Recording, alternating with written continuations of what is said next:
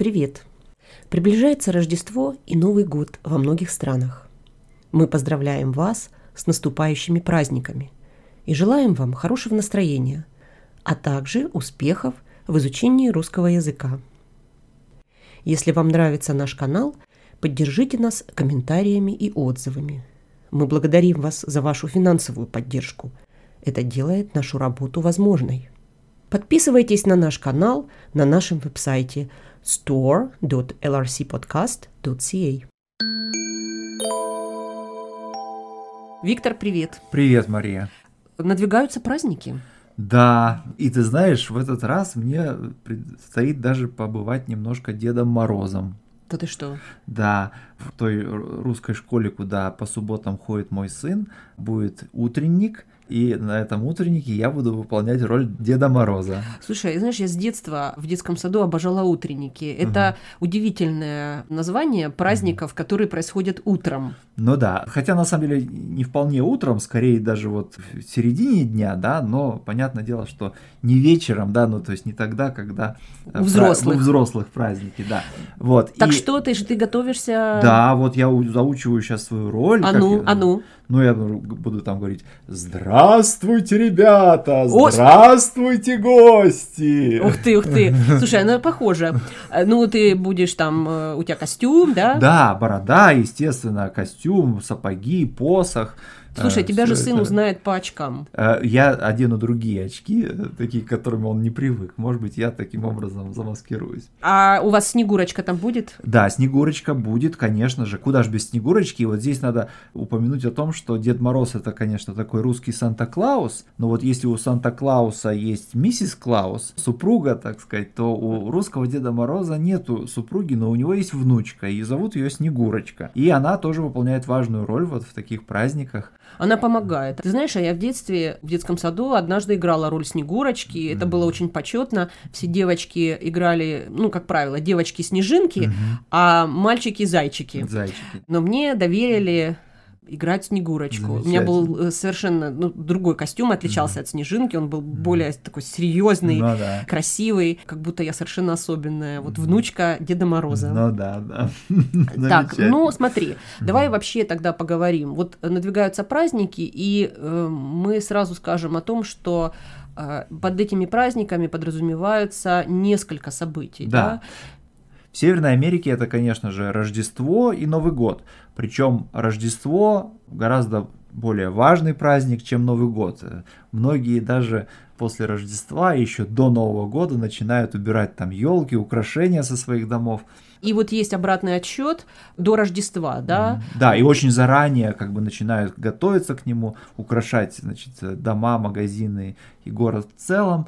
Э, ну и магазины это ключевое слово, потому что в каком-то смысле это индустрия, да? Конечно, это очень коммерциализированный праздник, то есть это все строится вокруг подарков членам семьи, друзьям, да, это всегда время, когда люди много потребляют, много покупают. Этим, наверное, Рождество отличается немножко от того, ну, каким образом новогодние праздники. Празднуют в России, да. да, действительно, в России и в Украине праздник Нового года ключевой в этих праздниках. Да, отличие... и, он, и он первый, да, то есть сначала идет Новый год, а потом Рождество, потому что православное Рождество приходится не на 24-25 декабря, а на 6-7 января. И связано это с тем, что православная церковь, ну, русская православная церковь, по крайней мере, использует юлианский календарь, который отстает от григорианского календаря, который вот используется во всем мире, на 14 дней. Да, и, соответственно, вот эта разница на происходит. 13.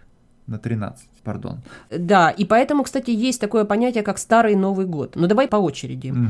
Новый год – ключевой праздник, связано это с Советским Союзом, с угу. тем, что Новый год стал Заменой Рождеству. Заменой да. Рождеству, да. да? И поэтому, конечно, Новый год это главный праздник, и он продолжает быть главным праздником. И mm. все подарки mm. на Новый год, а не на Рождество. Но при этом тоже есть елка. При этом это все очень похоже, можно сказать, практически одно и то же, только сдвинуто на неделю. Да, сдвинуто, и э, это во-первых, а во-вторых, это не один праздник, а вот целая череда праздников, и этот период праздничный, он дольше продолжается, потому что за Новым годом следует православное Рождество, а за православным Рождеством следует старый Новый год.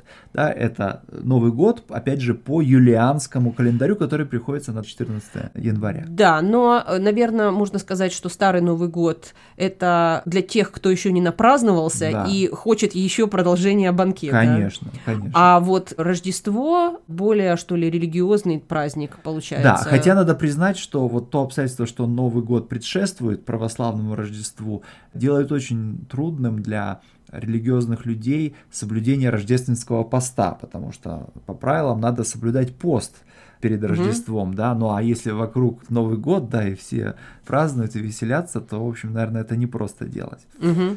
Да, ну и учитывая, что на этот же период приходятся зимние каникулы в школах да. и в университетах, то, конечно, это особое время. Это особое время было не только вот последние столетия, оно и даже в дохристианскую эпоху были какие-то праздники, связанные с огнями, да.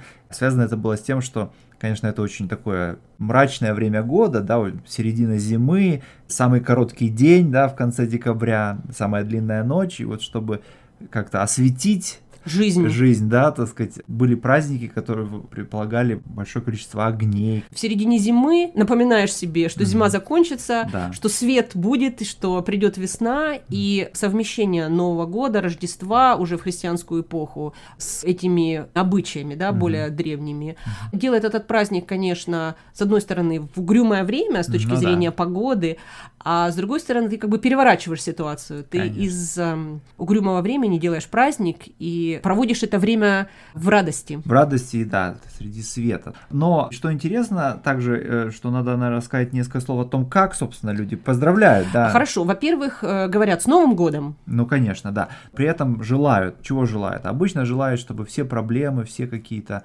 трудности остались в старом году, в уходящем году, а чтобы Новый год был полон радости, успехов, удачи, счастья, здоровья, с Новым годом, с новым счастьем. Да. А еще говорят, перед тем, как, собственно, Новый год наступил, говорят с наступающим тебя, то есть имеется в виду с наступающим Новым годом или с наступающими, имеется в виду с наступающими праздниками, то есть Новым годом и Рождеством. Да, ну или с Рождеством, да? Да. Ну тогда с Рождеством тебя. И тебя. Пока. Пока. Это был настоящий разговорный русский на канале Learn Russian Conversation. Если вам нравится наш канал, поддержите нас комментариями и отзывами. Подписывайтесь на наш канал на нашем веб-сайте store.lrcpodcast.ca.